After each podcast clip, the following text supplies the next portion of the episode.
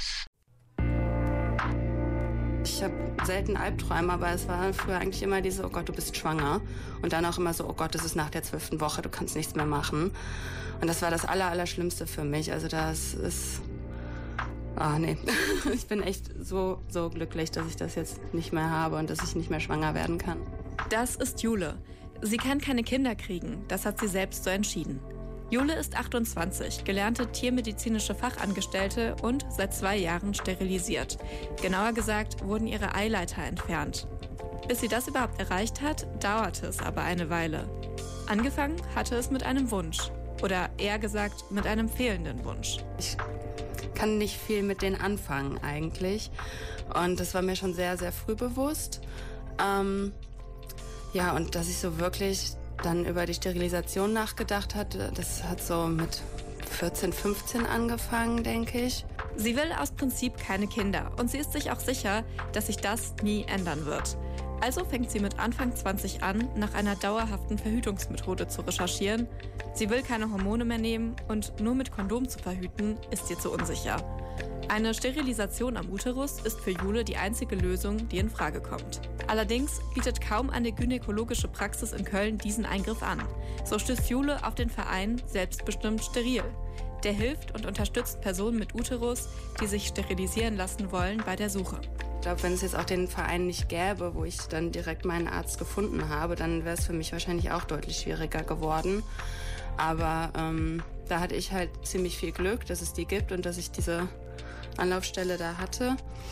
Aber es ist ja leider nicht die Regel, sondern eher so ein Problem hier, dass äh, die, die Selbstbestimmung der Frau halt äh, nicht vorhanden ist. Tatsächlich ist das Recht auf Selbstbestimmung für Menschen ohne Kinderwunsch ein wichtiges Anliegen. Denn oft müssen sie ihre Entscheidungen verteidigen. Das hat auch Veronika erlebt. Sie ist 25 und noch nicht sterilisiert. Auch sie weiß, dass sie keine Kinder bekommen möchte.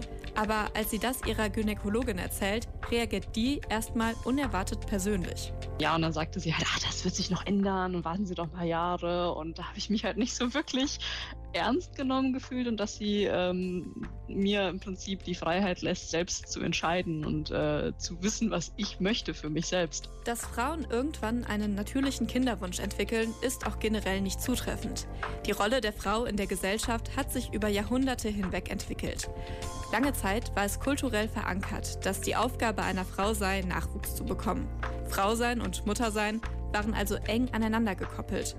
Während Kinderlosigkeit bei Paaren generell gesellschaftlich verachtet wurde, wurde den Frauen die Hauptschuld daran gegeben.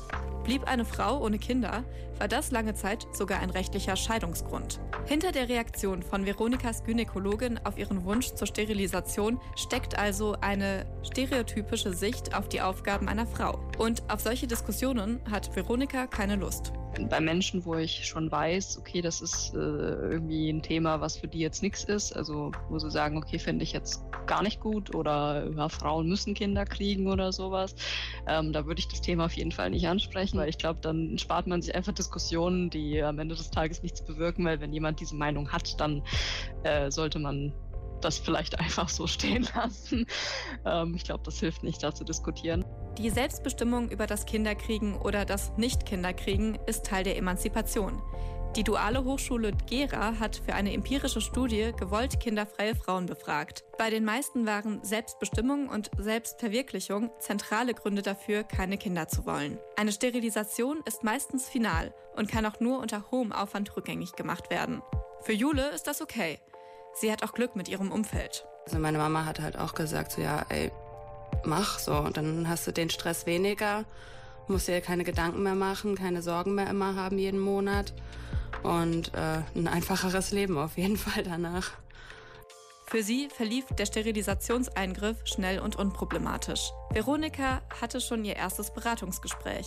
Sie plant ihre Sterilisation noch in diesem Jahr. Ja, so eine freiwillige Sterilisation wird übrigens wie alle Verhütungsmittel in Deutschland in der Regel nicht von der Krankenkasse übernommen. Die Kosten variieren da und können so zwischen, sagen wir mal, 700 und knapp 2000 Euro liegen. www.kölncampus.com www